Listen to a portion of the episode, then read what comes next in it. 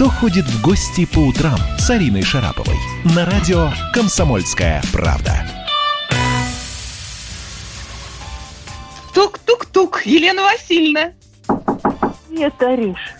Здравствуй, мой хороший. Я очень рада в это прекрасное солнечное утро слышать твой голос. Скажи, пожалуйста, ты уже успела соскучиться по работе? Я не останавливаюсь, работаю, поэтому, как говорится, скучать некогда. Но я хочу сказать, никто не поверит, что мы с тобой встречаемся, как правило, именно по утрам. Да, это правда, это правда. Каждое утро мы созваниваемся, и вот теперь появилась еще такая возможность заходить друг к другу в гости. Это вообще большая радость.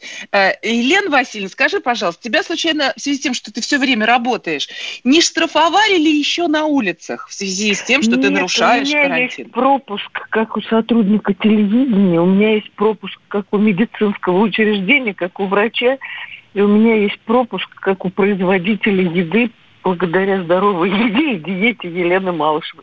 На всех моих работах я должна работать. Нигде у меня не объявлен карантин. По закону, причем, что интересно.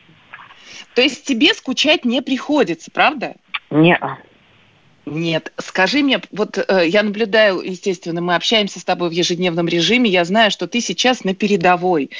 Ты общаешься, ходишь в разные, с врачами, которые как раз пытаются уничтожить этот вирус на корню. Скажи мне, пожалуйста, удалось ли тебе самой наблюдать какие-то научные разработки по борьбе с коронавирусом?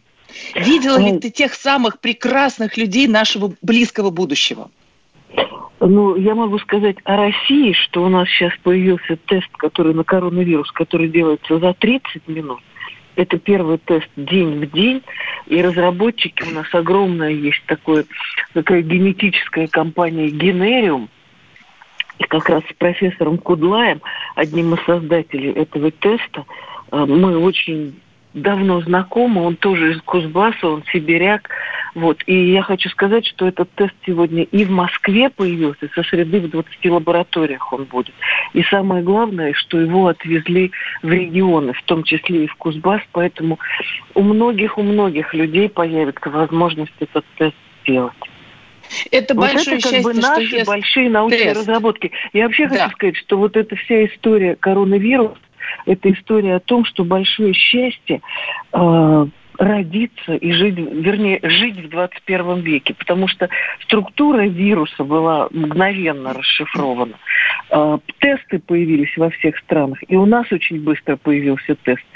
И это, конечно, сейчас уже понятно, что не самый чувствительный тест, но это и простительно, потому что его делали с колес. Но сейчас уже и в государственных системах появились тесты более чувствительные, и в частных структурах, везде. И это все идет на наших глазах с огромной-огромной скоростью. Если, например, сравнить с вирусом полиомиелита, когда по 15 тысяч детей в год оставались парализованными, и столько же погибало, и десятилетиями не могли найти ничего. А когда создали вакцину, кстати говоря, их создали две в Америке и в США, то японские женщины в очередь стояли на митингах: дайте нам советскую вакцину. Поэтому, конечно, здесь, не потеряв совсем времени, а в историческом понимании вообще это секунды, месяцы, сделали тесты, появились протоколы лечения коронавируса.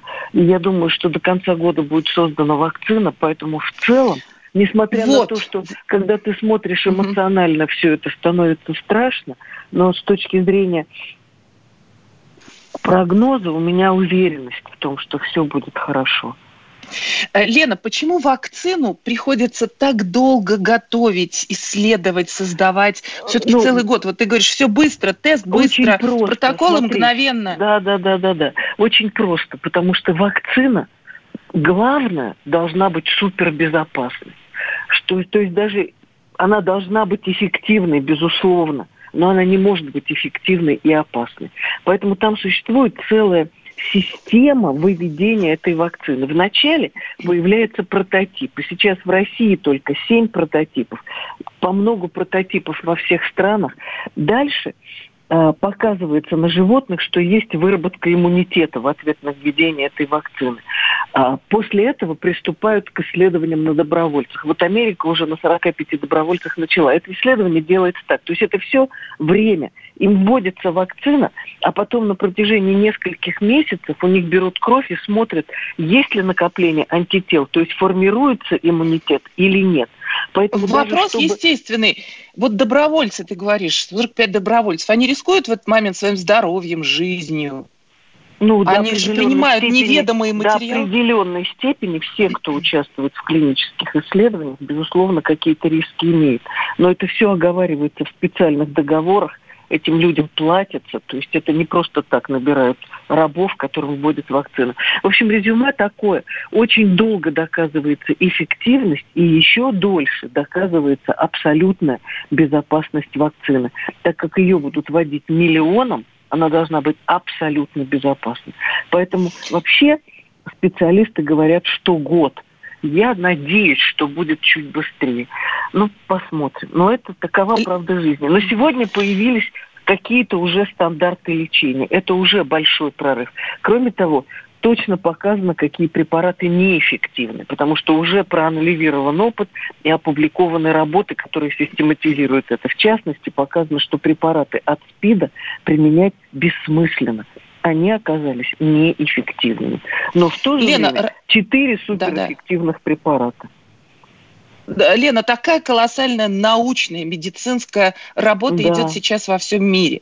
На этом фоне, на мой взгляд, смешно выглядят слова, всякие высказывания разных людей, которые говорят нам, какая ерунда этот ваш коронавирус. А пойду-ка я сейчас вот прогуляюсь, а поеду я сейчас в метро к своей тете Марусе любимой, а встречусь ли я со своими подругами. То есть люди считают, что, в общем, медицинская вот эта кутерьма, которая происходит, это все вторично, что, не всегда это правда, говорят они. Дело в том, что человеку, особенно русскому человеку, свойственно такое поведение Фомы неверующего. Это, конечно, есть. Потом, конечно, когда даже я смотрю вот глазами врача, сухо и холодно на этот вирус. Потому что второй говорит, это биологическое оружие. Это биологическое оружие! Это биологическое оружие. Лена, это биологическое оружие? Я хочу сказать, что это не важно. И вот почему. Вообще самый мощный биотеррорист – это живая природа. Именно в ней создаются такие мутации, о которых люди и мечтать и не в состоянии, даже самые страшные террористы. Второе, если, допустим, представите, что это биологическое оружие. Статистически средний возраст умерших, именно неинфицированных, потому что инфицированы по факту будут практически все, так же, как мы сегодня все инфицированы вирусом герпеса. Даже те, конечно, которые на карантине, по факту, тут скрываюсь на даче, понимаешь? В конце концов, этот вирус сейчас расселяется среди нас. Если иммунная защита будет вырабатываться сильная, а сегодня показано, что она будет вырабатываться, то этот вирус может элиминироваться, потому что его предшественник SARS-1, он вспыхнул и исчез. А это как бы мутация SARS-1 уже. Но я другое хочу сказать. Если представить, что это биологическое оружие, то, как говорится, спасибо за такое оружие. Потому что практически не умирают дети. То есть смертность до 10 лет – 0, до 20 лет нет госпитализации. Средний возраст умерших – 79,5 лет. Практически 80. Это люди с тяжелейшими отягощающими заболеваниями. С диабетом, с заболеваниями сердца, с заболеваниями легких и так далее, и так далее, и так далее. Поэтому все-таки та группа, которая самой высокой жертвой оказалась, она, конечно, очень близка и дорога нам, очень. Но если представить, что сейчас больницы завалены детьми, вот мы бы сейчас точно выли. А все-таки при всем. Но и в России ситуация пока выглядит довольно подконтрольно. И, конечно, вот именно это какой-то оптимизм дает. Что касается хождения по улицам, то я думаю, что здесь должна быть просто какая-то человеческая солидарность. Потому что в высокой группе риска старшее поколение и люди любого возраста, у которых есть какие-то заболевания. Поэтому надо понимать, что ты сам становишься снарядом. Особенно, если ты молод и прекрасен. Ты сам можешь перенести вирус бессимптомно или очень легко, как легчайшую простуду. А кто-то слабый может заболеть и погибнуть. Поэтому даже ношение масок, мне часто говорят, маски не защищают. Маски действительно не защищают, обычные маски. Но это такая солидарность с другими. Когда мы говорим, я не знаю, может быть, я очень легко болею, маски должны носить те, кто болеет. Поэтому я надену маску, чтобы вам не навредить. Вот в чем суть дела. Потому что, конечно, получается... сам человек здоровый может заболеть, имея маску. Это понятно. Маска не является эффективным способом защиты. Лена, но это как получается, что солидарность. Коронавирус словно бы обостряет в нас те чувства, которые стали потихонечку пропадать. Чувство солидарности, милосердия, добра друг к другу, объединения какого-то. То есть то, от чего люди начинают потихонечку отходить. У нас с тобой совсем крошечное количество секунд остается до паузы, и я уверена, что при нашей следующей встрече мы с тобой продолжим обсуждать эту очень важную тему милосердия, добра и солидарности. Хорошего тебе дня и всем. Мы сейчас увидимся, услышимся. Кто ходит в гости по утрам с Ариной Шараповой? Как дела, Россия? WhatsApp-страна! Это то, что обсуждается и то, что волнует. Это ваши сообщения в прямом эфире, в том числе и голосовые.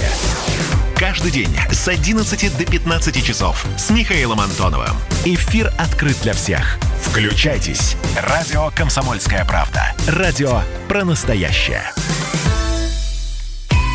Кто ходит в гости по утрам с Ариной Шараповой? На радио «Комсомольская правда». На этот раз мы в гостях у телеведущей, журналиста, доктора медицинских наук, профессора, врача-терапевта, врача-кардиолога и еще у певицы. Человека, который взял на себя такую смелость и спел вместе с Ваней Ургантом такую потрясающую песню, которая, на мой взгляд, должна просто уничтожить коронавирус в ближайшие месяцы. Руки мыть не забывай, увлажняй все помещения и в местах людей скопления ты пореже прибывай. Окна чаще открывай, одевайся потеплее и до самого апреля шапку лучше не снимай. Милый друг, не чихай, витамины принимай. Знает пусть коронавирус, что у нас здесь не Китай. Милый друг, не чихай, чтобы там не говорили. Лена, ну просто это гениально получилось, действительно. Это бешеный рейтинг. Я вообще каждый раз в программе «Док-Ток» говорю, что я ставлю на то, что парад на Красной площади будет. Может быть, парад туда не пригласят очень-очень-очень пожилых людей, потому что, с моей точки зрения, ограничения именно для них должны сохраниться надолго. Но я думаю, вот смотри, видишь, Наде Бабкиной какая беда, да, случилась с человеком публичным, известным. И вот она не соблюдала карантин, судя по всему, и такое случилось. Лена, мы говорим сейчас о добре, о объединении, о том, как бизнес стал, да и просто обычные люди стали помогать, вкладывать свои деньги в помощь пожилых людей по созданию, например, специального там, не знаю, масок каких-то, которые совершенно необходимы на сегодняшний день, да, даже просто чисто тактически. Но вот, например, вчера я услышала, что Алишер Усманов вложил 2 миллиарда рублей в помощь развитию медицины. Как ты смотришь на это? Как ты смотришь на вот такую благотворительность? Я хочу сказать, что вот я рассказала про этот тест. Дело в том, что оказалось, что во многих регионах нет лабораторий. И сегодня компания «Аэрофлот» и компания «Газпром» спонсируют, просто берется группа специалистов вместе с лабораторным оборудованием и на самолетах вылетает в регион и там оборудует лабораторию для быстрого взятия теста. Вот это просто делается для того, чтобы ускорить тестирование людей, облегчить работу врачей. И это действительно великие вещи. У меня есть один знакомый, Александр Варшавский, который выращивают овощи в Подмосковье и фрукты. Они уже написали письма из Москвы в Подмосковье, так как пожилые люди находятся дома, с просьбой просто отдать безвозмездно все эти овощи и фрукты пожилым людям, так как они, можно сказать, закупали гречку, а те вещи, которые как соответствуют здоровому питанию, об этом тогда никто не думал. Поэтому, конечно, сегодня много таких вещей, очень много. Я знаю, что Виктор Харитонин, это крупнейшее наше фармацевтическое производство, в регионы просто покупает и отправляет и защитные костюмы, и маски, и все на свете.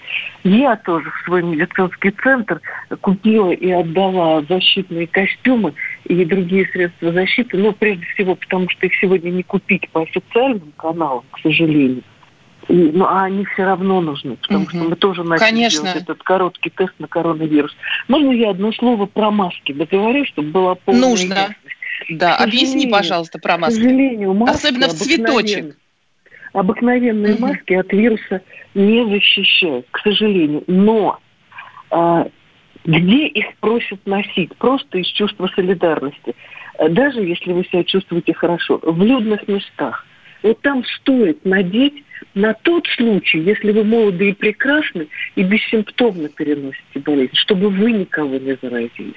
Вот зачем сегодня нужны обычные маски. Это наша человеческая солидарность. Да, получается, что коронавирус прививает нам еще и некую дисциплину уважения друг к другу.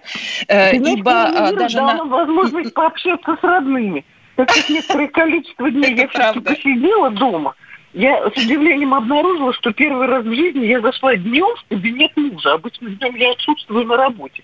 А тут я зашла и увидела там какое-то здание из его окна. Я говорю, а это давно у тебя видно? Он говорит, Леночка, мы тут живем 20 лет. Это видно было всегда.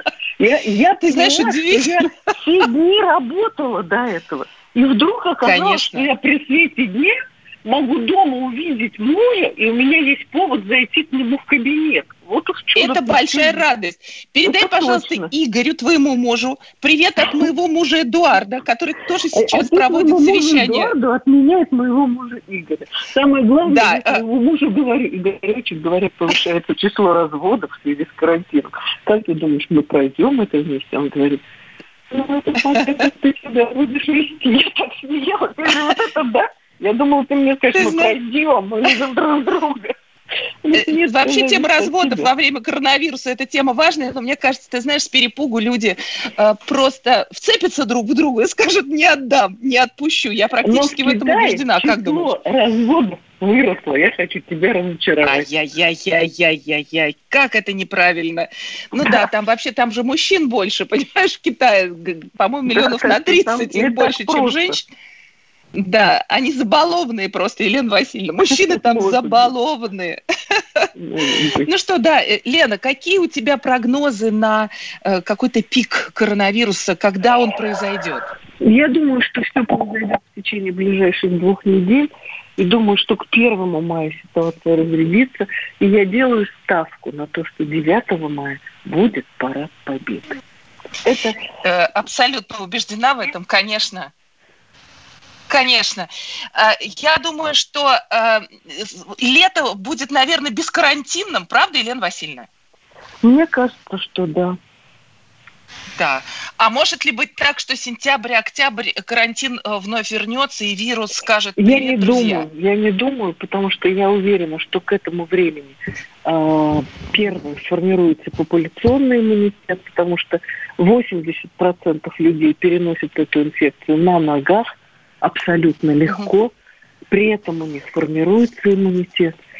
Поэтому я думаю, что если даже что-то будет, то это будет легкая вспышка. Так же, как каждую ведь осень возникают вспышки ОРЗ и даже вспышки гриппа, хотя огромная вакцинация от гриппа и огромное количество лекарств. Но не огромное, а есть лекарства. Поэтому и этот вирус будет таким же. И я еще хочу сказать такую вещь. Вот нам говорят, 1 миллион заболевших. Но заболевших по миру, но заболевших гриппом только в США сегодня 26 миллионов. Это все очень тяжело, когда такие цифры называются. Поэтому все цифры, они хороши, когда ты знаешь другие цифры. Они когда просто Леночка, тебе что-то говорят. Ау. Друг мой дорогой, большое тебе спасибо за то, что сегодня ты была с нами. Наш с тобой спасибо основной тебе, лозунг, который мы, я думаю, с удовольствием переадресуем всей нашей большой стране. Думаем позитивно, делаем добрые дела, и делаем дружим. На День Победы. И делаем ставки на День Победы. Совершенно с тобой согласна. Спасибо тебе огромное. Еще будем видаться и слышаться. Благодарю тебя за прекрасный эфир. Ну что, я пойду. Я закрываю за собой дверь. Пока. Пока. Елене Малышевой говорим спасибо большое за гостеприимство. За гостеприимство. Какой удивительный все-таки человек, какой позитивный настрой у Елены Васильевны. Арин, большое спасибо вам за экскурсию. Нам очень и очень понравилось. Спасибо. Спасибо. Арина, спасибо за ваших друзей. Спасибо. Друзей очень много. А у Елены Васильевны, вот жалко, я не спросила, чем она завтракает, потому что у нее всегда завтраки оригинальные, и она очень красиво пьет чай. Ну, мы это оставим на следующий раз. Да. Либо на следующий раз, либо вы ответите. А вы чем завтракаете? Сегодня я завтракала, такой у меня был йогурт маракуйя со сливками. То есть по полной программе, со всеми калориями, которые только могут быть. Но это знаете почему? Потому что дальше я беру пылесос, вот мы сейчас с вами поговорим, дальше я беру пылесос, я вот увидела, вот там вот образовалась пыль, пойду с ней поборюсь. То есть дел полно. А потом еще в Останкино надо съездить, дел-то правда много. Вот такая история. Единственное, спасибо, что не отпустим вас без своеобразного анонса. Кому пойдем в гости завтра? Мы же завтра тоже должны отправиться кому-то. Вот вы знаете, честно говоря, насчет завтрашнего дня еще не знаю, но знаю, что в четверг Ирина Александровна Винер согласилась выйти на связь. Ох, это мой хороший друг, и она расскажет и о том, как она проводит вот эту самую изоляцию, и немножко расскажет о своих девчонках, с которыми она все же продолжает тренироваться, потому что, сами понимаете, спорт дело такое, бросишь, не наверстаешь, а мы должны работать с нашими спортсменами в 2 раза больше. Вот Ирина Александровна обещала об этом рассказать, а завтра я еще не знаю. А кого бы вы хотели услышать, друзья мои? Так, я вчера говорил, кого я хочу услышать. Рудковская согласилась, но не в этой неделе, она придет на следующей. То есть я к ней пойду в гости на следующей неделе. Я с вами, вы помните. Да, я помню, пойдем вместе. Разглядывать ее сумочки чудесные. Я по машинам, я буду машинки разглядывать. Хорошо, ладно. А вот кого завтра позовем, как думаете? Давайте назовем несколько фамилий, которые могут быть нам всем очень интересны. Может быть, сейчас, кстати, и слушатели присоединятся к такому выбору. Кстати, давайте 7-967-200, ровно 9702. Пусть наши слушатели напишут, кому бы они хотели вот так виртуально вместе с Ариной Шараповой отправиться в гости. И тогда уже действительно будем выбирать определенные варианты. Как вам, друзья, идея? У вас есть уникальная возможность выбрать, кому мы завтра пойдем в гости. Пишите прямо сейчас. +7 967 200 97 02. Пишите имя и фамилию. Мы, конечно же, Арине все передадим и по возможности свяжемся с вашим предложенным человеком. И, возможно, завтра окажемся именно у него. Договорились? Ну, будем надеяться, что договорились. Ну что, полетели дальше? Летим, самоизолируемся. Арин. Страна на удаленке. Всем привет, меня зовут Мария Баченина, и я автор подкаста «Здоровый разговор».